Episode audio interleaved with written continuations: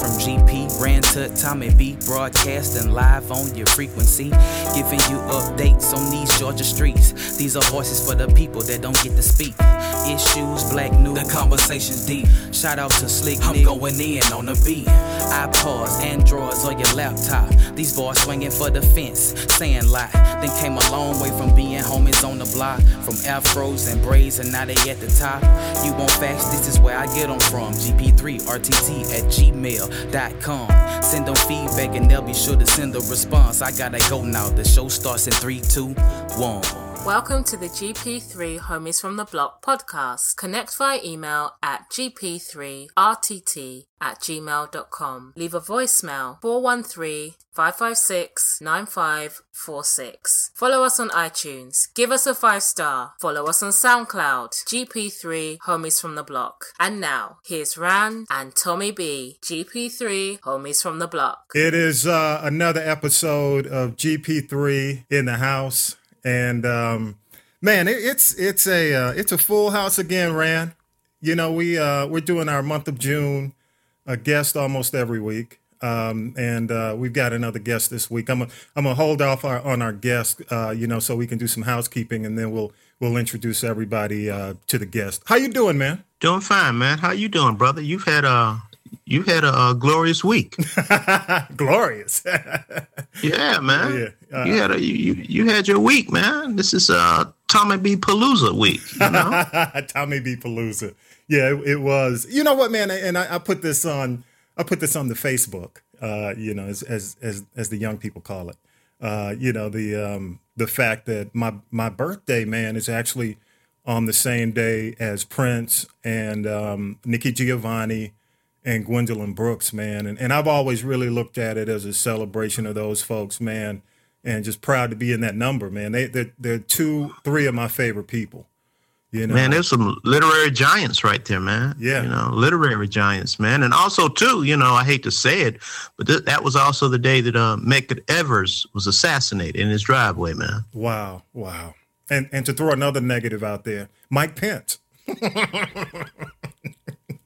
It was Mike Pence's birthday, too. So yeah, he's picking up his bottled water off the floor, man.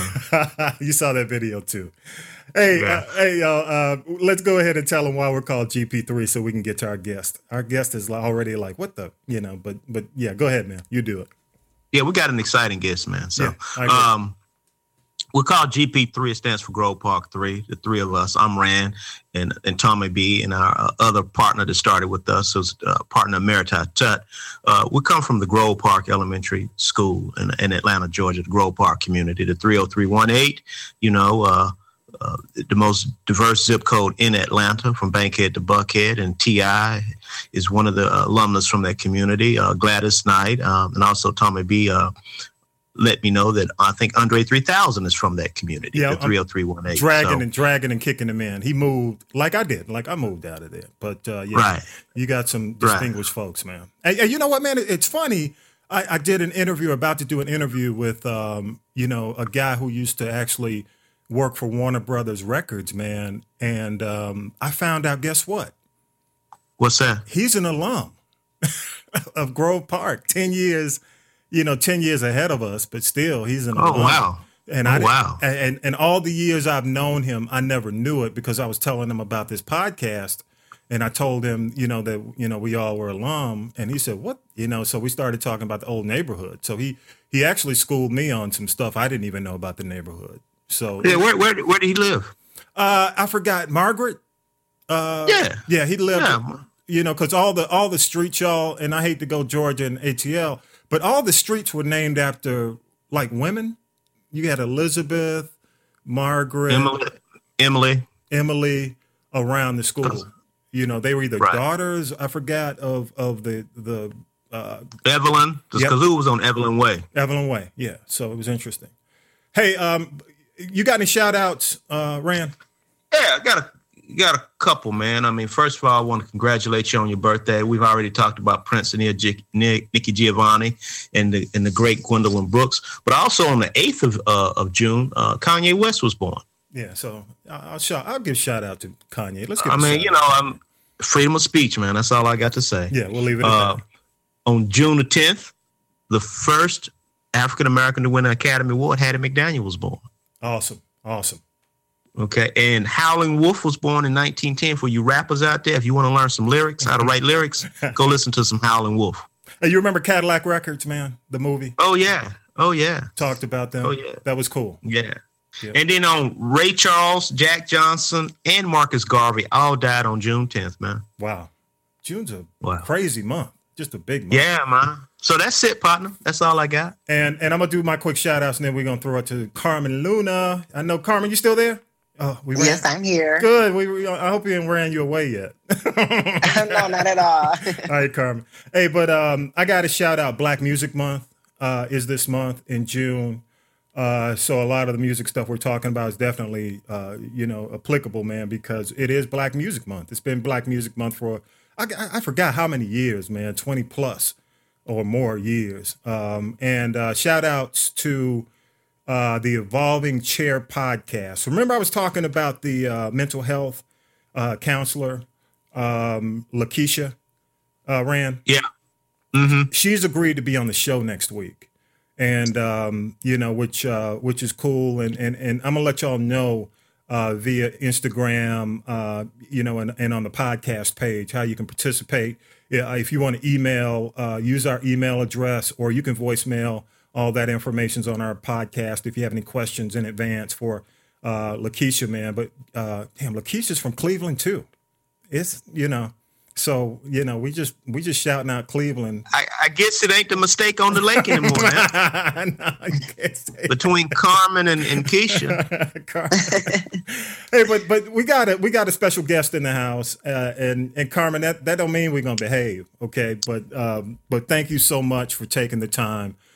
Carmen Luna is the host of Trans Talk podcast and just launched the first episode on Anchor. And you're on Apple, too. You're on iTunes, correct? Yeah, I am, which is so exciting. It's very interesting. So it's a great podcast, y'all. Y'all need to listen to it. You need to learn something. Thank you. And Carmen, tell us a little bit about yourself and how you came about and why you decided to do the podcast. I'm Carmen Luna, of course. I'm 24, so I'm on the young side of things, I'd say. And the reason why I decided to do a podcast is because I feel like within the LGBTQ plus community, there's a lot of like questions people have. And being transgender, there's so many questions that I have the ability to answer. And I have no problem doing that. And I feel like it's just vital for information to be shared so people have a better understanding of something that they don't know a lot about. Good deal. What's been the feedback so far? Go ahead. No, you go. You know what, Carmen, that cannot be emphasized enough, mm-hmm. that in terms of knowledge. Because you have old fogies like me who need to know. And then we have young people that need to know. We have people mm-hmm. that are going through a period in their life. They're trying to figure out who they are. Mm-hmm. They need a place to go. And I really applaud you for what you're doing. Yeah. Thank you. It's been a journey trying to figure out when to do this and how to do it. And I literally was just like, you know what? My friend's like, just do it on your phone. You can do it. Just go ahead and do it. And I was like, you know what? You're right. So I'm just going to do it. And literally, I just started recording and just went from there. What's been the feedback so far for you, Carmen, since you launched? It's been good. It's been really good. I mean, honestly, the episode was really just more so of an introduction as to who I am and what the show was going to be about. But the next episode, I feel like, will be really good. It's going to talk about, like, the actual transition of a transgender person from the sex they're born to the sex they identify with. So it's going to be more in depth and a bit longer, and, really give people the information that they seek about what our lives are like. They think people think that they know about us because they see us, but it's really so much more than we see eye. Yeah. So Carmen, you've got this month is Pride Month. And yes. In addition to that, the Pose TV series came out mm-hmm. on FX. It debuted mm-hmm. last week. And, it, and of course, a lot of the national you had the positive things that occurred probably if you look at President Obama and what he did for the LGBTQ community.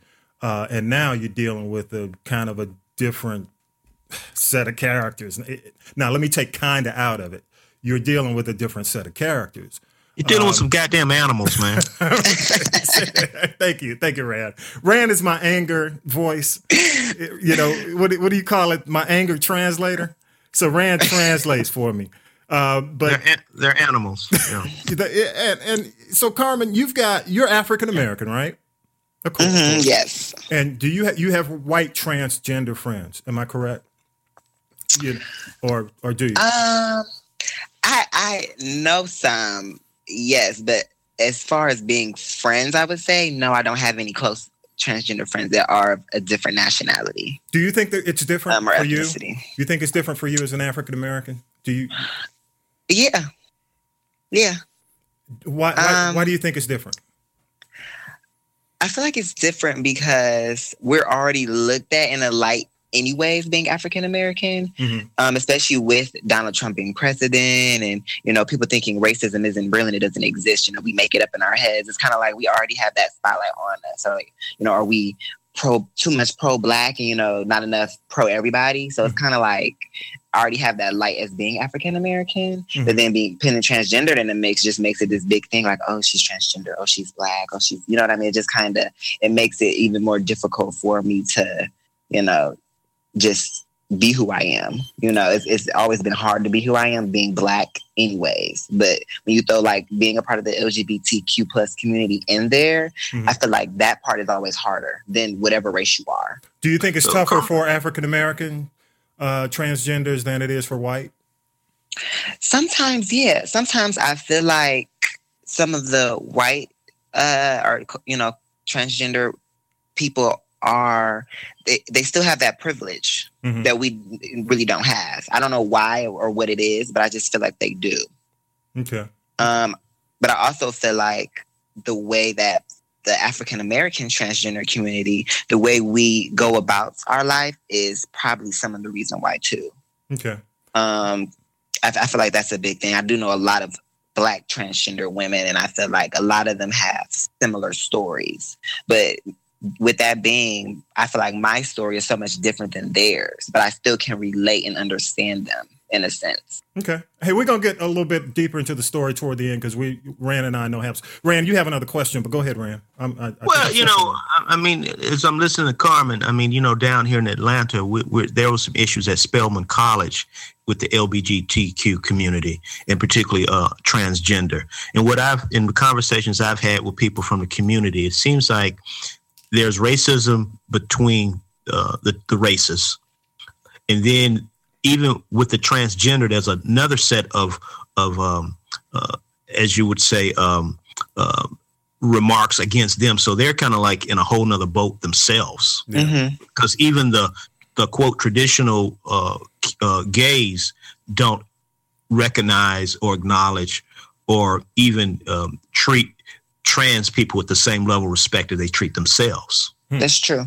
Well, you know, so it was interesting. Rand, I think it's a very. I mean, I applaud individuals who have the courage to go out and say, "This is who I am," and stick by that. Because to do that in this society, you have to be a very brave person. You got to be a bad motherfucker. I'm sorry. Yeah. Say it. But Rand, Rand, do you think? Because there is Rand like a hierarchy. Is what you're saying almost right? There is for sure, like a caste system, and like you have in India, it's like almost a caste system, you know. And even even within the gay community, I mean, whether you're butch, femme, or whatever, that's even hierarchy within that right there. So I mean, it's straight acting, effeminate. I mean, it's all over the place, man. And I don't understand how people can survive navigating through that because that's stressful as hell. Yeah. It is. It's very stressful. It really is. It's crazy. And even with me, I feel like being transgendered is like with us, it comes down to, are you passable as a woman? Can you go someplace and nobody not clock your T as they would say or know that you are transgender? And I hate that. And I always tell people, no matter how we look, it's less about how we look on the outside as a transgender person and how we feel on the inside and what we expel from our inner beauty. And I hate that, oh, she looks more manlier than I do. She, she can't be transgender. But that's, that I hate that. You know what I mean? It becomes like a beauty pageant. So let me ask you this. Before we move on, I want to ask you one question, Carmen. Is transgender, is that a natural offshoot from the terminology we used to use in the past, calls transvestites, drag queens. Is that something that was an offshoot that then people say, you know what, it's not about dressing like a person of opposite mm-hmm. sex. It's about, I feel this way. Yeah, that's a great question. I love you for this question. And it's funny because MJ Rodriguez, she plays Blanca on Pose. She actually just made a big post about this. I think it was her. Was it her? Or it might have been India Moore, one of the two of the characters. They made a big post about that. The difference between transgender women and drag queens. Now, transvestite, that term is, I'm not so much familiar with. I do know the term, but I felt like that was more of a term as women dressing up as men. For me, that term leads to like the sexual aspect, like escorts and that kind of thing, in my opinion. Okay. But with drag queens is more of a celebratory thing. It's more so you don't have to be gay or be a part of the LGBT community to even really be a drag queen. My cousin, she loves drag queens. She's definitely straight, but she wants to be a drag queen. It's funny because she's a woman. But, you know, a drag queen is more so somebody celebrating a woman, celebrating womanhood. And I've even seen male drag queens that dress up, you know, as male characters to celebrate men. It's more of a celebratory thing. They're celebrating women, and you know, they're dressing up as their favorite icons and or as a woman, you know, the woman that they would be. But drag queens don't necessarily want to be women, because if that was the case, they would be transgender. They just are celebrating womanhood, basically. Okay, so artistry, you know, you could say. Yeah. So there you go. You worth the price of admission. So you just yeah. With transgender women, we or transgender people in general, men and women, we don't identify as the sex we were born. So I grew up being a gay male, feeling like, you know, that's cool. That's who I am. I'm gay. I'm a male. I like other men. But honestly, my whole life I was battling, trying to fight off all the feminine urges that I had, wanting to have long hair, wanting nails, wanting to wear heels. You know what I mean? That led on to a different lifestyle that I wanted. You know what I mean? I really wasn't a gay male. I was really a heterosexual woman. Okay. Trapped within the body of a male. So that's kind of how it is. Transgender people is more so a mental, psychological feeling that we just feel like we're not the right sex. Right. Okay. Gotcha. Okay. Hey, we're going to talk a little bit more before we wrap up the podcast. You going to hang with us, Carmen? Can you hang on some of the stuff we're going to talk about? Hang. Well, okay. I know this might be a little painful. It might be a little hurtful, but NBA Finals. Hey, NBA Finals. We always do this every year. Y'all. It never fails. It's over. It's over. And it was a sweep. Well, Rand, you know, I know Rand because Rand and I talk about, we really, I mean, we don't have a horse in this race. I mean, you know, we pick whoever based on how we feel, you know, because we live in Atlanta. We try to support the Hawks, but that's another story. You know, the Golden State pulled it out. Rand, what were your thoughts, man? What do you think? What was the downfall, dude? I actually thought Cleveland would win one game. Yeah, I did too. I really thought. I thought game number 3, they were going to win game number 3, mm-hmm. and I'm shocked, man. I'm really shocked. I mean, LeBron has given such Superman moments in the past. I thought he was going to do it again. He was going to lift his team to a victory. Yeah, Carmen, do you follow? I know Cleveland's like probably still in shock.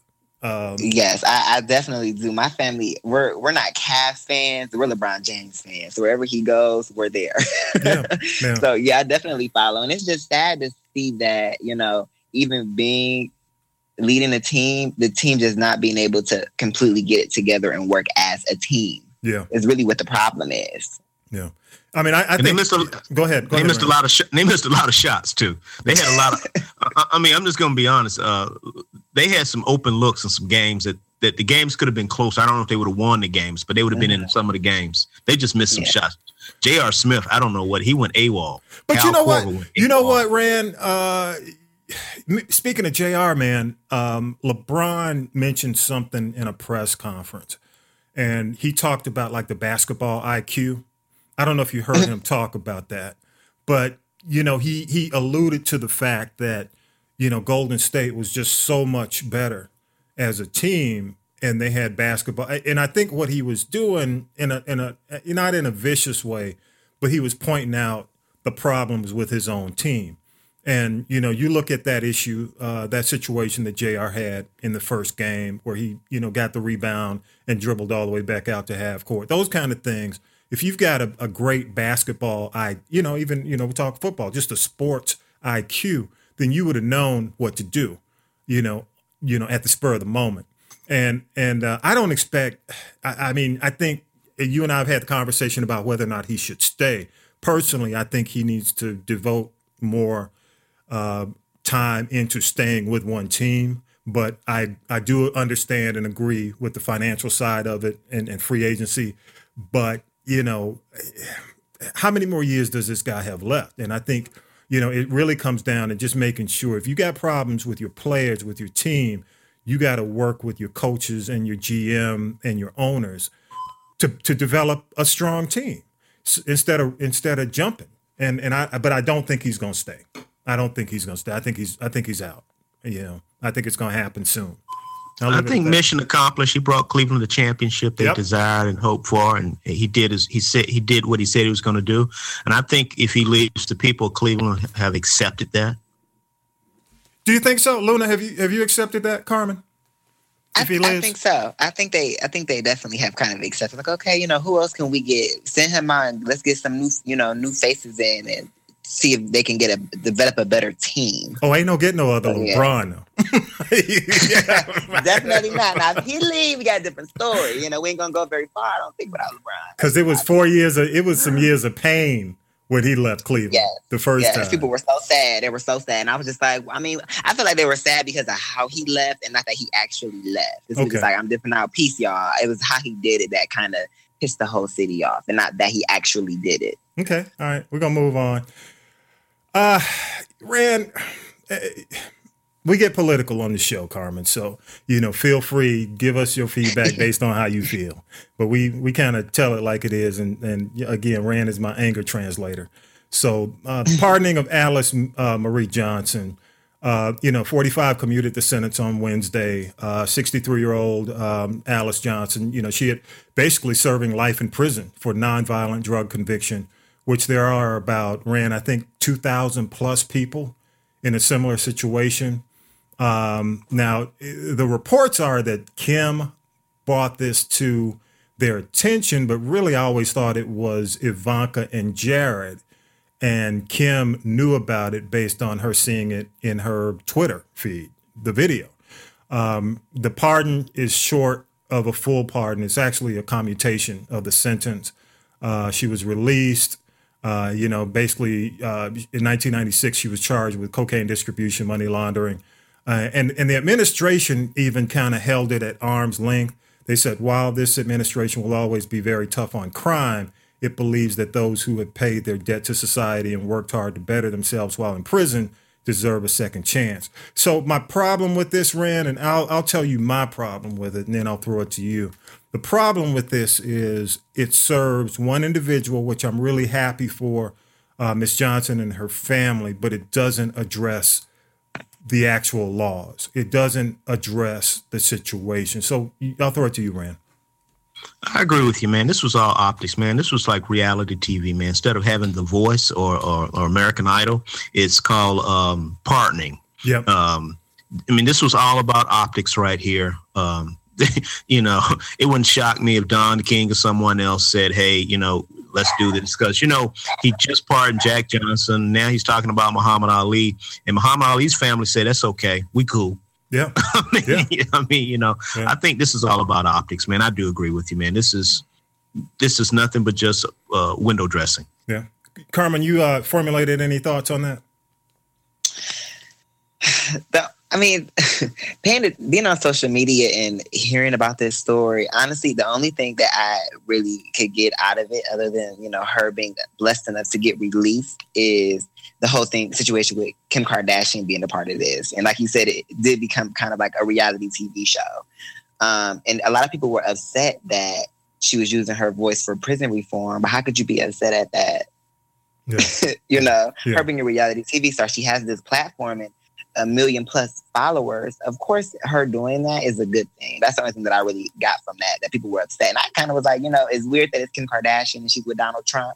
trying to do good in the world is kind of weird. It's iffy, but it's a good thing all in all. Okay. Well, you know, Carmen, my comment to that is that Kim Kardashian is a business.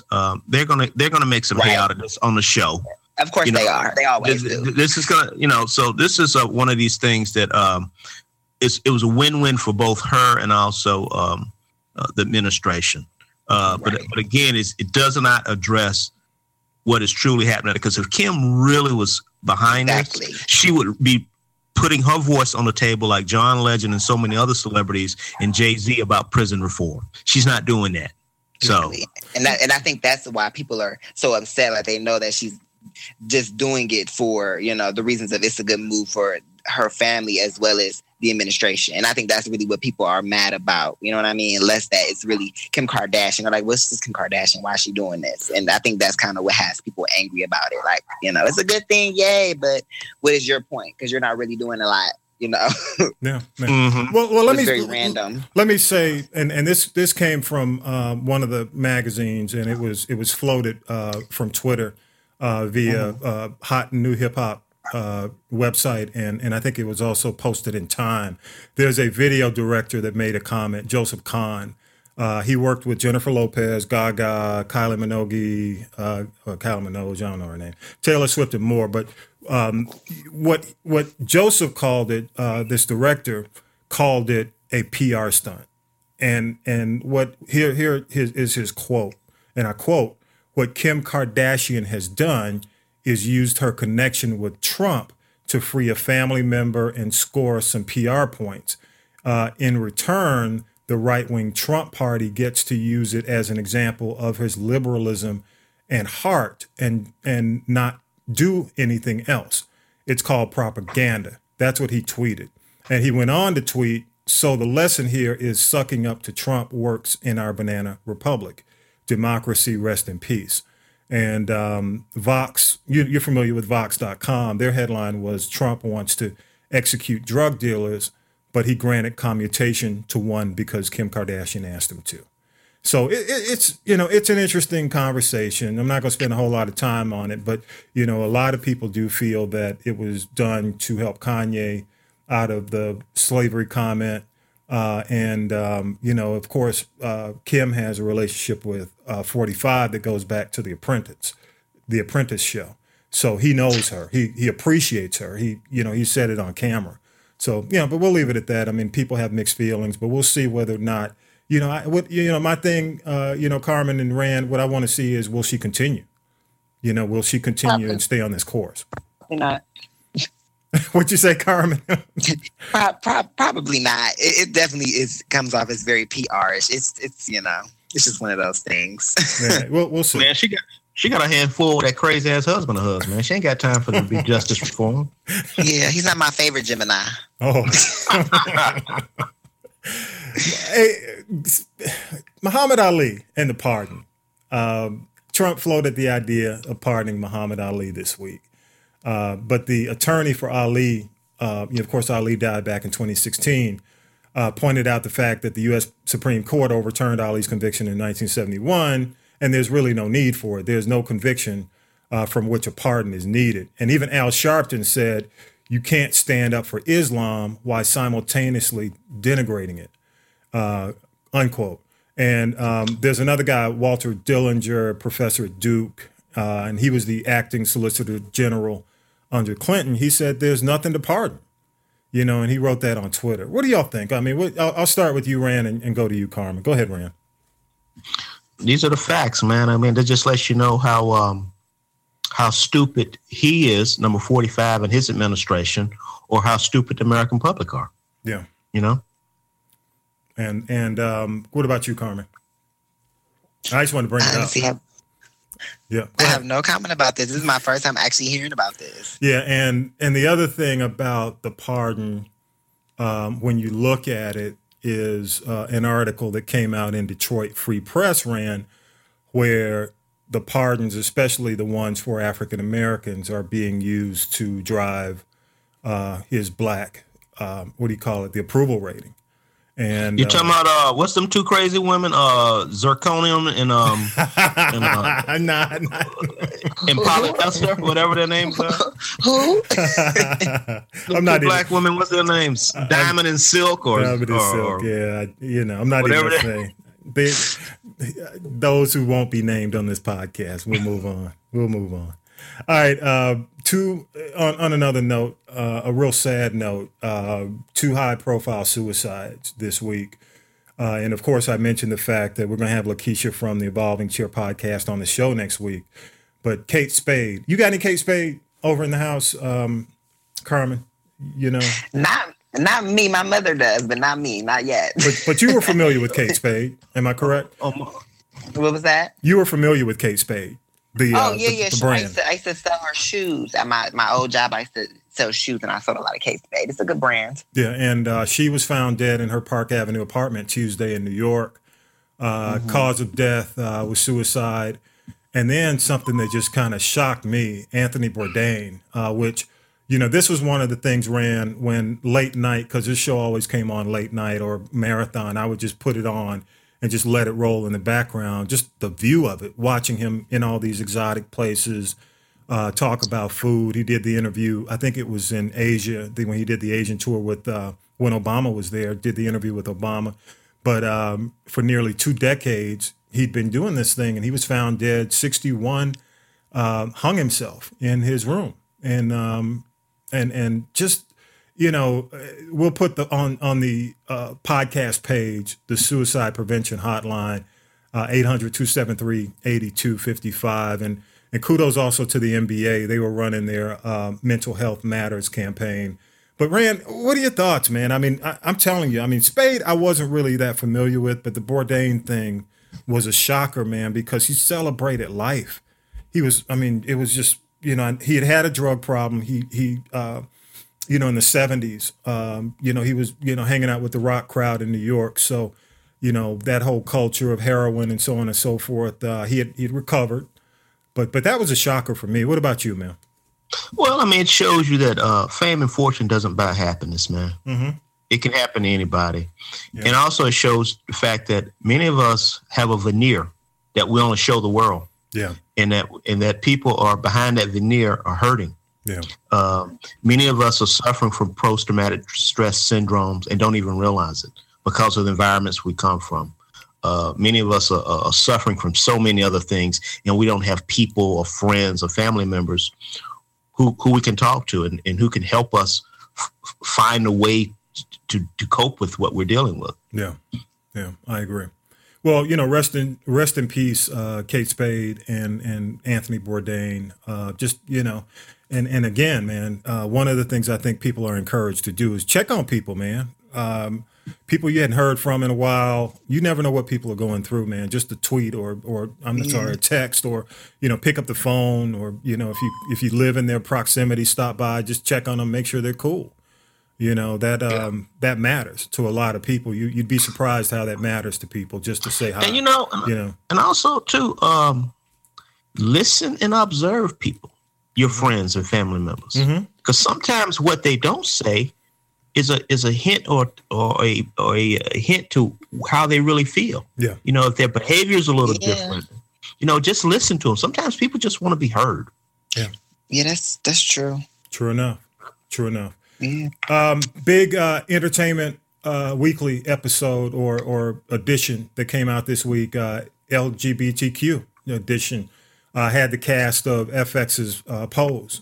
By the way, Carmen, you watched it. What were your thoughts on Pose? Oh, yes. I love Pose. I was just explaining last night to my cousin about why I love it so much. And it just tells so many stories all in one sitting. It's crazy. And, you know, they picked the best writers for it, in my opinion. Okay. Now, who's writing? You got who's writing? The people who did American Horror Story. They're the ones who's doing Pose. Okay. So you're talking like the Ryan Murphy crew. Yeah, the Ryan Murphy crew. Yeah, and they write so many other great things, but like that, they're the best writers for this because it can get so grim and get so dark from one spectrum of the community and go to such positive, you know, things. And what I like about Pose is that it's kind of like it's two sides to one coin. It has the one side where it's, you know, all the positive things that or in the community, but then all the negative things, the hate, the bashing each other, even though we're all part of the same community. Mm-hmm, mm-hmm. And in addition to that, you got Janet. What's it? Janet. Janet Mock. Janet Mock is consulting it. Yes. Okay. So yeah, and it's just, it's real. Like the characters are really transgender. You know what I mean? Yeah. They're gay. They're transgender. Like it really fits it because their acting is honest. Yeah, it's true for them. Wow. I know I read about Janet Mock's background, and she went to hell and back. Yeah, and you know, and she is a remarkable woman in terms of what she went through and where she is now. Well, I think she's done a lot for the trans community. I mean, in terms of when you look at her ability to really be mainstream and her ability to tap into leadership in America. I mean, you know, she's a good thing, you know, for the community. In addition to that, Rand, I mean, I had a chance, you know, of course, in the DVR world, it's a tough night for this show because you've got Westworld. You've got Fear the Walking Dead. You know, you have so many shows on at 9:00. HBO has a couple of its new launches. But, you know, I did have a chance to DVR it and watch it. And it's a, I mean, I'm not going to lie to you, Carmen, it's a tearjerker when you take a look at the characters. Rand, I'm here to tell you, I mean, it is, you know, I've always been impressed with the stuff that Murphy has done. The potential for the show is great. It didn't get the huge watching or the viewership. And I think part of that has to do with the fact that you got NBA finals going on. You've got so much going on. Plus it's summer. Summer's tough for a launch like this, but I was impressed. I didn't expect it to be that deep. I thought it was probably going to spend more time in the ballrooms and all that kind of, you know, more. That's what I thought too. But I didn't expect it to be that deep either. The character development stuff is heart-wrenching because I ain't gonna lie, you can see some things coming like a freight train. You're like, oh man, this ain't gonna end well. And it's just, but on the other hand, you see a lot of positivity. So, you know, hopefully it gets the support and it gets the viewership. I know there are a lot of people who are kind of narrow-minded, but it's just I just like good character stories, and it's a good, I mean, really good character development. Hopefully it stays around and, you know, gets the renewal stuff going on. Excellent. Because it is the, you know, the Prince anniversary week, the birth anniversary week. The Prince Estate released a new album, Piano and a Microphone, 1983. It's the record that actually has early versions of Purple Rain. This is stuff from the vault, Rand, Strange Relationship and International Lover. Now, Rand, you and I grew up in the ATL, and a lot of this stuff out of the vaults, man, got leaked way back in the day. I don't know if you remember. Prince had a connection with somebody at Mays High School. They used to leak this stuff all the time. And I, you know, so a lot of these songs I'm seeing that are being released from the vaults, I'm like, damn, we heard that back in the 80s. So, you know, I'm not a big fan of them releasing stuff from the vault because if Prince was around, he'd hate this. He would never do this. But we'll see how it goes. It's due. One song is out now. He did a version of "Oh Mary, Don't You Weep," the gospel song. That's streaming now. The rest of the stuff I think comes out in September. So we'll see. Okay. Serena Williams is bowing out, man. Is she done because of the pectoral thing, or is she going to be? This was a muscle. This was a pectoral thing. She couldn't serve. Okay. This was a muscle thing. So is she now? One of the things, I guess, the question I had regarding, I know she decided not to continue in this current the current matches that she had in front of her. But will it affect Wimbledon, you think? Wimbledon is probably in about 6 weeks, maybe. I don't know. Probably she needs some rest. But one of the things she's battling with is she just stopped breastfeeding. Wow. When she was breastfeeding, that was adding weight. So now she stopped breastfeeding. So she to get down to a weight that she's comfortable playing with. Mm-hmm, mm-hmm. So she might be back. She might be coming back to Wimbledon is what you. Yeah, she might be coming back. All right, cool. She better come back. That's what everybody's saying. But you know what? I hate that pressure on Serena because what's she got to prove? What more? I mean, damn, she already GOAT, you know, when it comes down to women's tennis. I mean, right. What I just don't know how much more she can prove. And I hope she doesn't kill herself, her body, and her family, you know, because quite frankly, she pulled out of her bonding experience with her child to go train. You know what I mean? And that's a big time. That's an important period, man, to bond with your baby.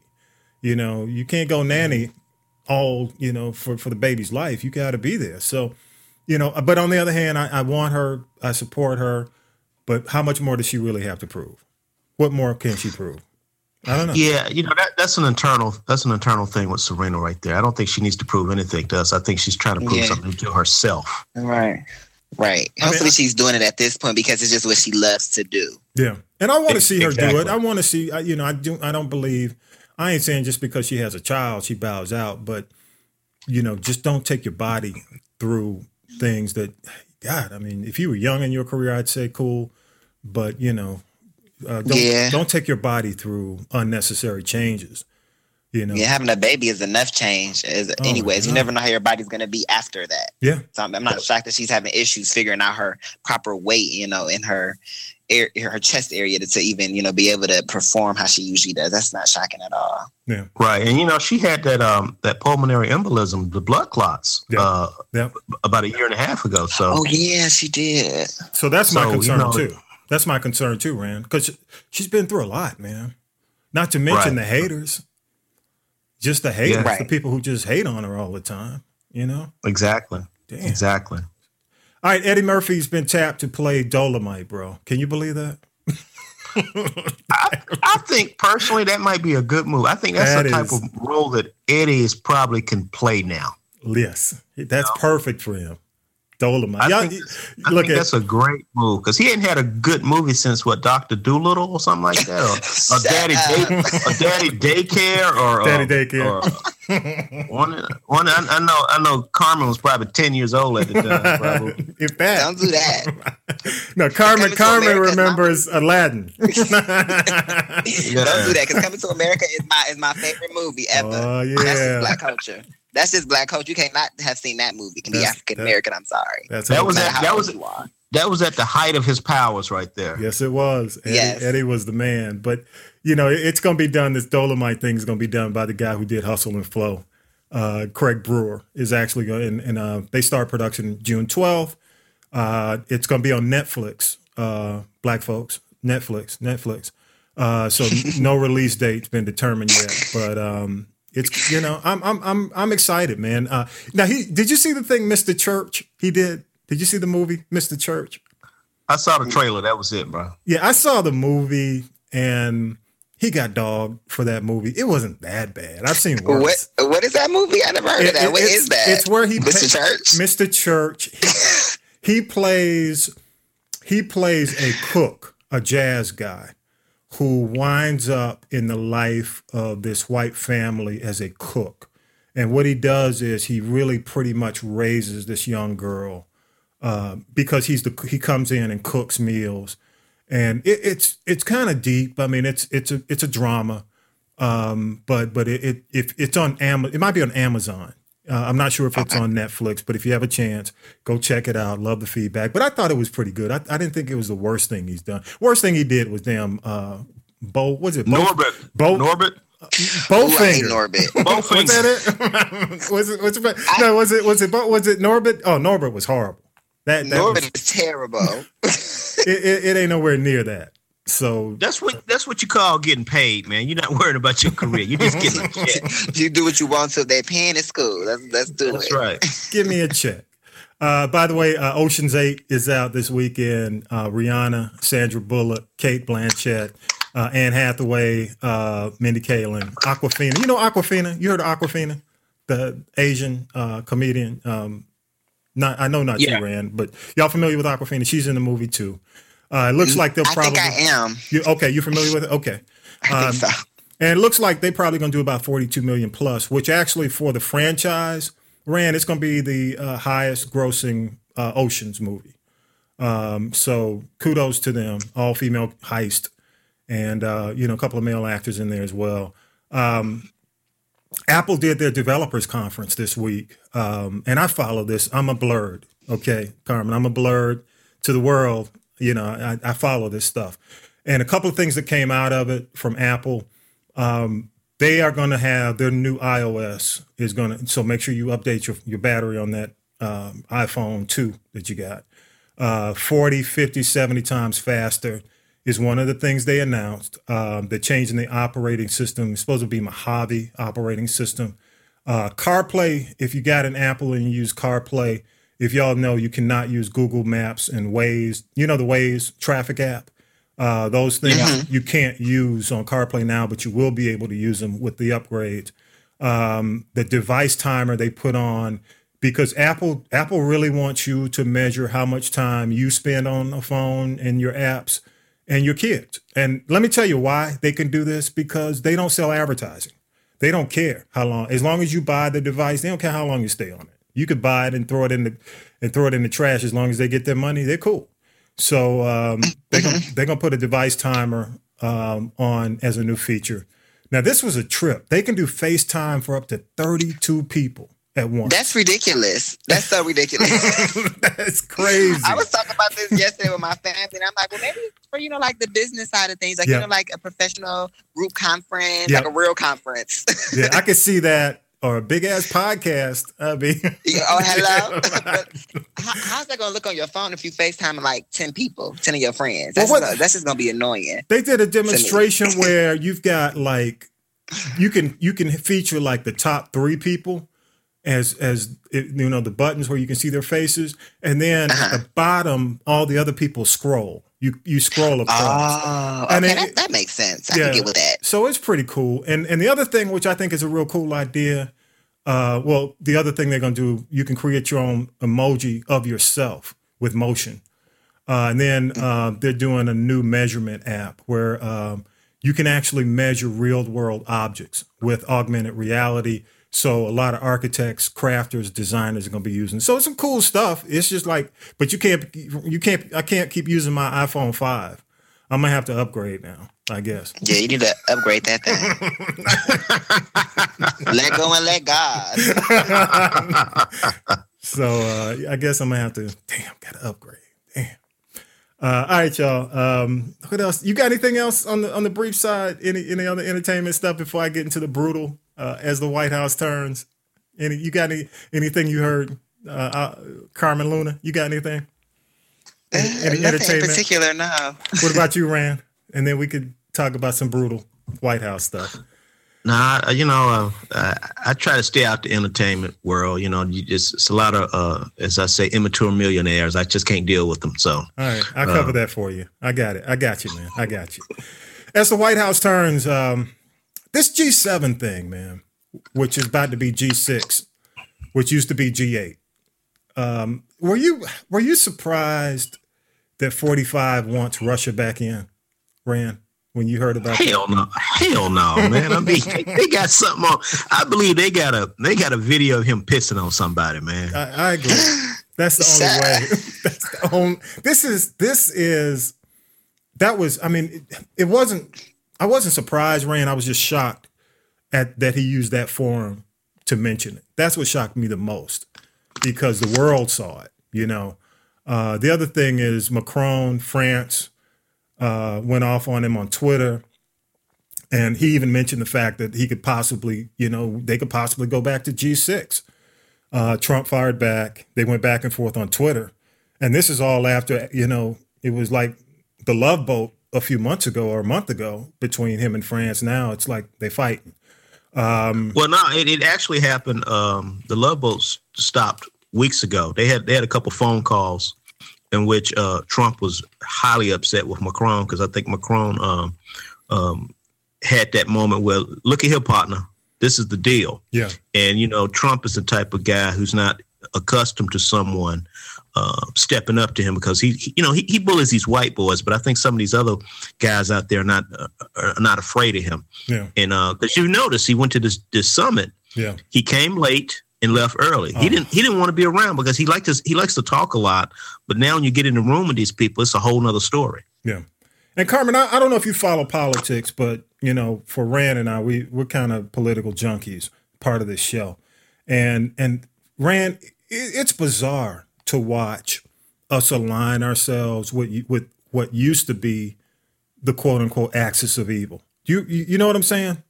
I mean, I agree with you, but now what's happening is his supporters, he's done it so much, it's normalizing with them. Yeah.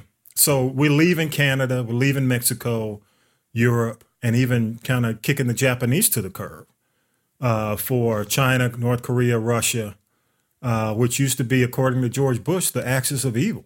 It's just crazy. It's like, I mean, it is like watching a bad, Superman, Bizarro cartoon.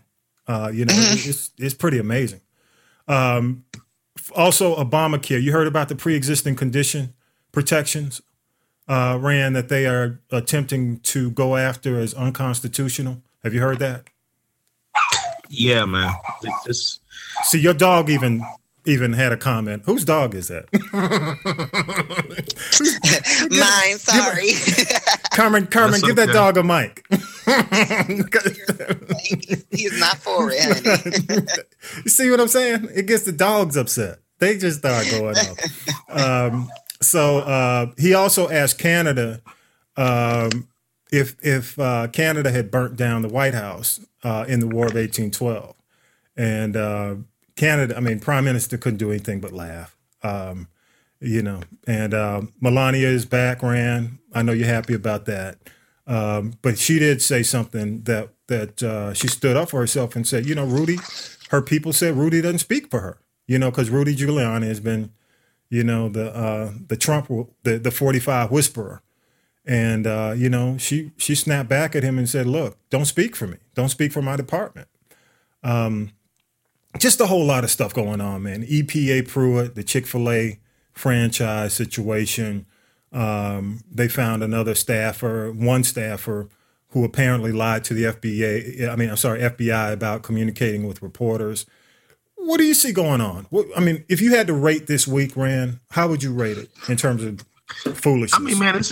It's just a continuum on the spectrum of just craziness, man.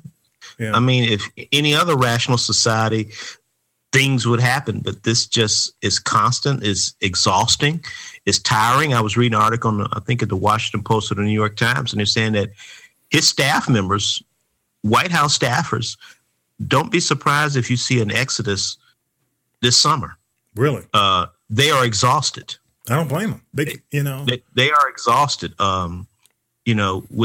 With the pace of this chaos and constantly trying to defend, trying to deflect this craziness. Yeah. And again, I said, we have not seen corruption like this probably since Warren G. Harding in the 1920s. Hell, I wasn't there. Scandals. and I wasn't there. So, but yeah. Damn, I've never seen anything like this in my life. I've never. And I don't know if it's just because of social media and just access, press access and the digital age. But it's just like every day there's something, man. Every day. Carmen, what do you think? Do you even follow? Do you pay attention to this stuff? I do. I tune in and out of it.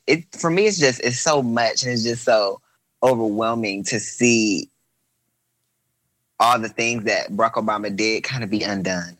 Yeah. Yeah.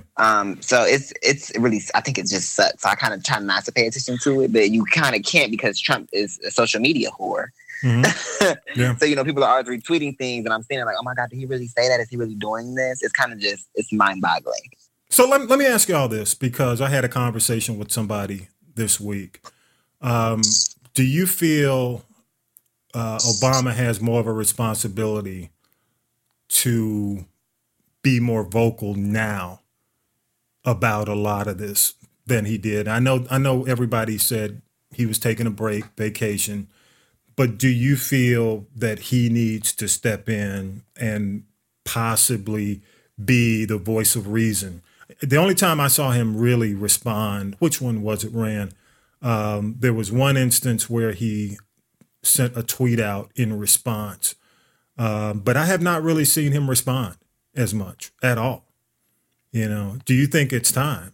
Because it's getting so tense. I think it's time for the people who we currently have elected, mm-hmm. our elected officials, it's time for them. Mm-hmm. I agree. Okay? It's time for them. President Obama is not an elected official. Okay, it's the people that we have in the Congress, the Senate, all throughout the local governments up to the national government. It's time for them to step up to the plate. Well, I'm just saying because his name is being used in a lot of cases, and my thing is, you know what? I'm going to say, look, keep my name out your mouth, or you know, I'm coming back at you. I just don't know. Right. You know what I mean? Well, the challenge is go, Carmen. No, go ahead. Okay. The challenge is Trump is a master at this game. These other individuals are not a master at this game. Mm-hmm. And you have to figure out how do you beat this guy, because Trump is very good at grabbing details, headlines, and making a narrative out of this. Yeah. Okay. So I don't think Obama is as masterful as Trump is this. And what this will then do is, I believe, create further division, further chaos, because now he has a someone to go after who's put themselves on the line. Yeah. Well, you know, Mueller is ramping up on Manafort more and more. But I'm here to tell you, Rand, and I got to say this, and I'm holding it off for my weekly wrap up, but Mueller, it's time, man. I just don't think the country can afford to wait too long for him to roll out what he has. I think the longer he waits, the worse this is going to get. And with Rudy especially involved now, and you know, so I do agree with you. It's disconcerting to me, man, that that Democratic leadership has really kind of. I don't know how. I mean, I'm going to mention the fact that Ellison is not running for Congress. You know what I'm saying? As the vice chair of the Democratic Party, he's staying within the state and running for attorney general. That alone says a lot to me, that he's getting out of Congress. And eventually they're going to have to say, look, you can't stay within the state. We need you in Congress. So you're going to have to drop that vice chair role in the Democratic Party. That was shocking, the fact that he stepped out of that. But we'll, you know, I'll get into that a little bit later. But I do agree. I think it's time for somebody to take leadership, and you know, even if it, and you're seeing it's crazy that you're seeing what's his name, Bernie, is out front more. So we'll take it from there. Yeah, we'll all right. No, Carmen had something to say. Go ahead, Carmen. You go for it. Oh, I was just going to say about, I was going to comment on you saying about Brock saying, you know, keep my name out your mouth or whatever. Yeah. I was just going to say that kind of comes with the territory. Like, you know, him being talked about, being the president before Trump, he's going to be talked about. It's just kind of comes with the territory. Yeah. Okay. Whether he speaks out on it or not. Yeah. That's the price of being the ex-president. Yeah. You're right. Carmen, hey, just a couple of minutes. I want to spend some time with you before we wrap up the podcast. You're from Cleveland, Ohio, 24 years old. We talked about the Pose debut and how that's getting, you know, I guess if anything, it's bringing more attention to trans women, because it's the largest trans cast ever on TV. Ever. Yeah. And so it's historic. But one of the things we had Kimberly Isis on the show last week, black dope chick. Thank you so much, Kimberly Isis, for being on the show. She got things rolling, Ran.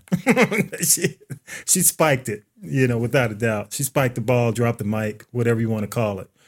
But one of the things she mentioned, Ran, if you recall, she mentioned on the show that she felt that black trans, if they want to be, she feels black women are at the bottom of the totem pole. And they are, for sure. And she felt that if black trans women want to join them at the bottom, feel free. So be it. But she also mentioned something. She felt that black trans will eclipse black women. Do you feel that's a fair statement for black, you know, and I'm not saying that's one woman's opinion. Wait, do you get that? I missed that last part. Well, she feels that black women are on the bottom of the totem pole, which I have some. I kind of disagree. I think black men, we right there with them. We definitely have our challenges. But she said basically that, you know, she welcomes anybody who wants to join them where they are. But on the other hand, she feels that black women will be eclipsed because mainstream America will embrace black trans over black women. See, and I hate that. And that's my thing, because being a black trans woman, we a lot of the times feel like black women don't really support us genuinely. And it's so crazy because we support them, and because we're also African American, so we get the whole gist of everything. But I feel like, why not want a group of people that wants to support you? Why not support us in return? And that's where it kind of like stems this hostility between black women and black trans women. We're both black, and I mean, you can say we're both women. We're just a different kind of women, but we're still women. And the thing is, we just want to be able to join them in the battle of us not being the bottom of the totem pole. Because I agree, black women. You being a black man, you might be saying, we're down there with you. Yes, but black women are like the backbone of the African American community. They always have been. Wow. So even if a black man is lifting up a black woman, she still is like, I'm still the backbone helping you get lifted off the ground because you're also at the bottom with me. Okay. But I feel like women are a little bit stronger with men when it comes to that feeling of feeling like you are beneath people. Okay. But it's true though. What she said is true. But I don't think that black women will lose their place if the media starts paying attention to us, because all we're going to do is preach the word, not just of transgender women, but us being black transgender women. We're preaching both words, both things, black women and trans women. What do you think the solution is, Carmen? I mean, what would you do to make it better? Honestly, I don't know what a solution would be. It has to be everybody coming together and banding together to change the tides of how black women feel about being the bottom of the barrel. Why are we bottom of the totem pole? Why is that? You know what I mean? Mm-hmm. Are we letting ourselves be like that still? Are we holding on to that because it's always been that way? Are we just, holding on to that? Is that being like put in our heads because it's in our mother's heads and it was in our grandma? Is that just something that we're holding on to that we need to let go and stop feeling like? Because if you aren't claiming that, then you aren't that. I'm not about to claim broke because I don't want to be broke. So why would you claim that you're the bottom if you don't want to be at the bottom? You know? So I feel like we're probably still claiming that, and we need to stop doing that and join together so we can push that. We are up there. We're at the top. Okay. What about you, Rand? Any thoughts? I just think, in this whole conversation is, to me, it's a black and white conversation. Mm-hmm. When you look at the pecking order, white, regardless whether you're straight or gay or trans, they've galvanized. Yeah. And the other groups are really fighting for the crumbs. Mm-hmm. Are fighting for that. They're fighting for that one seat at the table. Yeah, you're right. There's a gazillion groups out there trying to fight for one seat at the table. I mean, even within the gay community here in Atlanta. I mean, let's think about it, Tommy. Mm-hmm. We got to have a white pride festival and a black pride festival. Yeah. Okay? Because the white pride festival did not acknowledge the presence of their black brothers and sisters. Yeah. Okay. And so that's the same thing that we're seeing. I mean, I was very happy that, during President Obama's tenure, we did something with the marriage equality. Mm-hmm. Okay. Same-sex marriage and stuff. But that was really whites pushing that. Mm. The blacks were never involved in the conversations. Wow.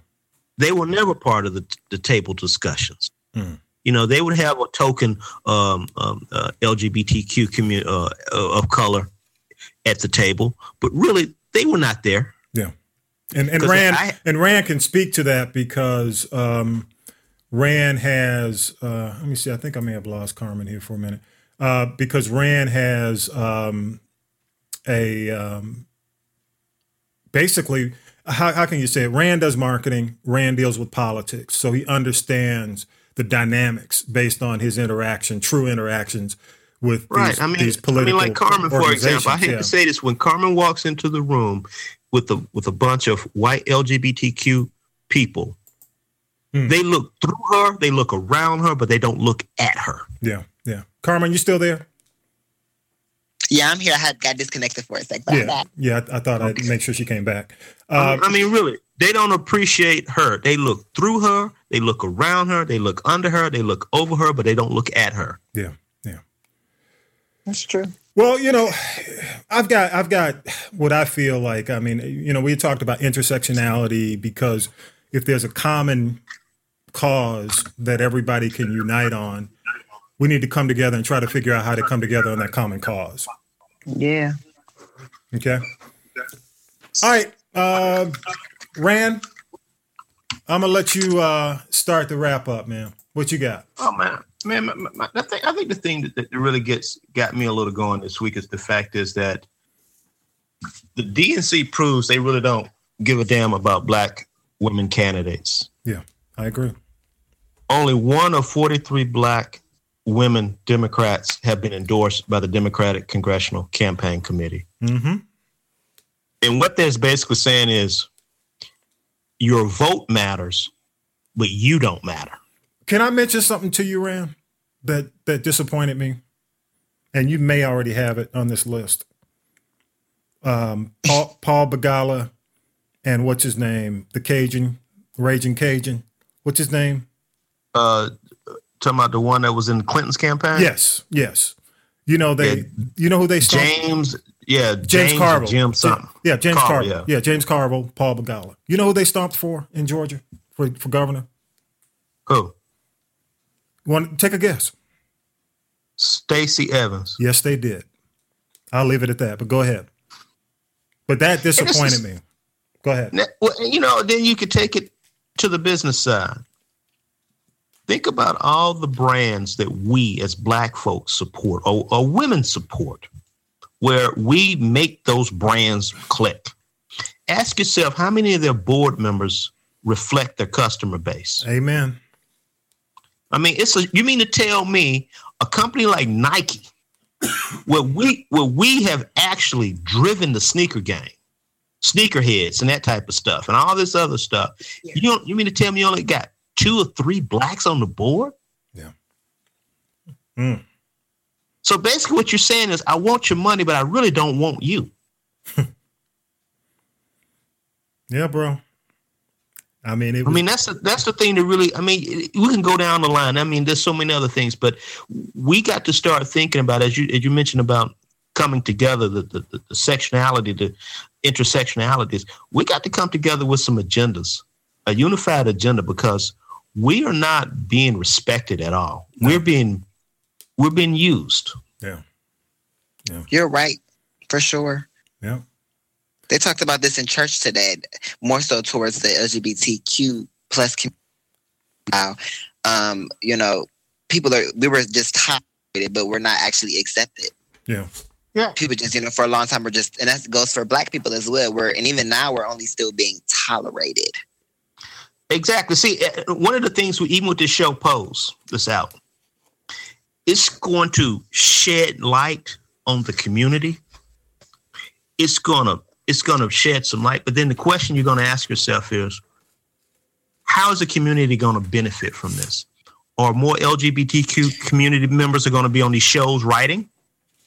You know, why is it that as a black show, over half your writers are white? Yeah, exactly. And see, even with this show Pose right now, even though Janet Mock is the an advisor. Yeah. Why can't there? You mean to tell me there's not any LGBTQ trans writers out there? Yeah. Right. You're right. I agree, dude. Because Ryan Murphy's going to do all right. Hollywood. Yeah, Ryan Murphy's he's going to be fine. But then at the end of the day, you're going to say, wow. Then you're going to ask yourself, what's going to happen to these characters, these actors and actresses and that type of stuff out there who are in this show? Yeah, what's going to happen to them? What's next? Yeah, you're right. What's next? Yeah. Look what's happened to when you think about these Real Housewives reality shows. Guess what happened? They toss those people out like trash when those shows are over. Yep, Nene? Yeah, they definitely do. What else you got, man? I'm done, man. All right. I'm going to roll, and then I'm going to give Carmen a chance to wrap it up. But I do want to say this, Rand. I just believe the Democrats are in trouble. I mean, candidly, I watch. I'm an observer. I'm a political junkie. I'm more independent, but I think you got another seat on that train. They in trouble, man. And then when Ellison says I'm leaving Congress, which is the easy road to go after the AG opportunity, Attorney General opportunity in Minnesota, which is really more difficult. He's given that up, and he's vice chair of the Democratic Party. That signals that something's wrong. When Bernie Sanders is your loudest, most credible voice, and he simply ain't even that credible in terms of what he's delivered within his own state, you got a problem. Tom Perez is more reactionary. I mean, he's visible right before and he's visible right after. But you're right, Rand. There's really no clear-cut platform. There ain't no platform. I just don't. You can't just, your policy statement can't be Trump is doing wrong all the time. He's wrong. And that's all. When all you get is anti-Trump, that's not really telling me much about what you have to offer. So my whole point is, and I'll be brief, 45's followers, dude, have, what do you call it? They have trenched in. They are following, they look at morality. They don't care about his morality. They could care less. You could keep beating that horse to death. They don't care about the stuff he's done. What's that children's story, the Pied Piper, how the rats followed the guy into the water? They don't care. He's truly, even though it's a crazy thing to say and it's sad to say it, and I hate to even have to say the thing that he said about going out on, Fifth Avenue, Times Square, and shooting somebody. He's right. They don't care. It's proven. The evangelical voters have hunkered down. All they care about, they've gotten abortion rights. They got somebody to champion against a couple of things that they consider their platform. And they ain't going nowhere. The culture wars, this whole NFL thing, it's simply that. It's a culture war to distract and stir up the base. The alt-right nationalist protectionists are extremely happy with this trade thing. And he's making them happy with what he's doing with the G7, G8, G6, whatever it's going to be, G1, whatever it turns out to be. They're happy with this, man. The media and the stuff that they're doing to shoot themselves in the foot. It's just making his base happy. 87%. His approval rating with his people, it's 87%. It's the highest of any president, am I right, Rand? The highest of any Republican president at this time in terms of with his own people. Dude, I'm with you on that. Like I said, you got enough room on that train, man. Come on. Yeah, I got seats. I got seats for everybody. Come on. But I'm just saying, the only truth that we have in this, and it's kind of a crapshoot. The Mueller report. Don't depend on the Mueller report. It's a crapshoot. It could go either way. And I do agree with you, Rand. The truth is in the vote, but I think the truth, and I'm glad to have Carmen on as a member of the trans community, because I do believe the truth is in marginalized people coming together to understand that the enemy of my enemy is my friend, versus us fighting everybody, fighting ourselves, and just saying, look, the only way we're going to move this thing forward if we all disagree is to fight the mass enemy. It's kind of like, y'all seen, I hadn't seen it yet. I'm going to see it finally, The Avengers tonight. It's kind of, what's the thing, Thanos? Dude, you haven't seen The Avengers yet. I haven't. It came out a minute ago. I'm sorry. I'm going to see it tonight. I can't talk, Carmen. I can't talk. I'm so... what's his name, Thanos? I haven't even seen Iron Man, so I'm the first one. You can watch that on TV. You might as well wait for Avengers to come on TV. But it's so long. You might as well get the DVD. I told you by having a millennial on the show. Hello, Carmen. Hey, I'm Carmen, so bad, man. Carmen, but what's go ahead. No, go ahead, Brand. What'd you say? You still nothing. It just really exposes how bad I am. That's all. All right. Hey, but what's the villain in the new Avengers movie? The Thanos. Yeah, Thanos. This dude's Thanos. He playing Thanos right now. It's just, I'm like, God damn, y'all just took all y'all out. But anyway, I digress. I just hope we can come together for that. Okay, Carmen, what you got? Wrap us up. Save us. Save the show. What'd you say? What'd you say? I said, save the show. Get us out of here. Save the show. Go ahead. What you got? Your final comments. You got any comments? You got any shout outs before we head out? Yes, I like to shout out my good sis, Nicki Minaj. Her album comes out August 10th. Look at her. So Carmen, are you on Cardi B's team or Nicki's team? Nicki's team always. And I do love Cardi B, but Nicki is my homegirl. Yeah. That's been my girl for a minute. Yeah. But no, I just wanted to say thank you so much for having me. It's been a pleasure. I definitely do love y'all podcast. So I'll definitely tune into it because y'all talk about some good topics. But honestly, I just want to leave and say that we definitely, as people, as human beings, not even as Black, take away all the labels that we have as human beings. We have to come together to make sure that we do not destroy what God has given us. That's all I'm saying. Amen to that. Amen to that. Hey, Carmen, how can people reach you? How can they connect with you? Via social media, my both Instagram pages, they can reach me at what are my Instagram pages? That's Tasha, a millennium that don't know her Instagram name. Luna Bar is my personal. Okay, repeat that one more time. Podcast is the professional one, but either page, honestly, send me a DM. I'll definitely reply, comment, anything. Okay, I'll make sure I have all your information on our podcast page for people to connect. Thank you. Thank you so much for being on. Your family, your friends have a lot to be proud of for the work that you're doing, and stay in there. Don't let the haters be your motivators, and keep doing. That's right. That's right. Hey, y'all, y'all need to listen to this lady's podcast. It's worth it. I guarantee. After you listen to it, you're going to be addicted. Absolutely. Oh, thank you. I agree. Do your thing. Go to castropolis.net. You can find all of our information on the podcast. And again, we're going to have LaKeisha from the Evolving Chair podcast on to talk about mental health.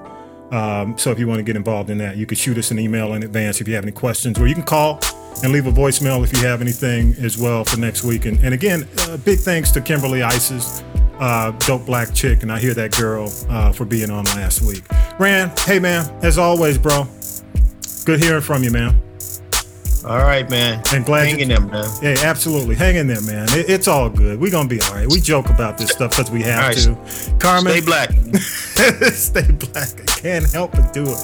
Carmen, thank you so much for being on the show. And with that, episode 92 is in the can. And we out of here. Peace. Peace. You've been listening to the GP3 Homies from the Block podcast. Connect via email at gp3rtt@gmail.com. Leave a voicemail 413-556-9546. Follow us on iTunes. Give us a 5-star. Follow us on SoundCloud. Search GP3 Homies from the Block. Special thanks to music by Millennial Nick, rap SB2G, graphics Lady J. Thanks for listening.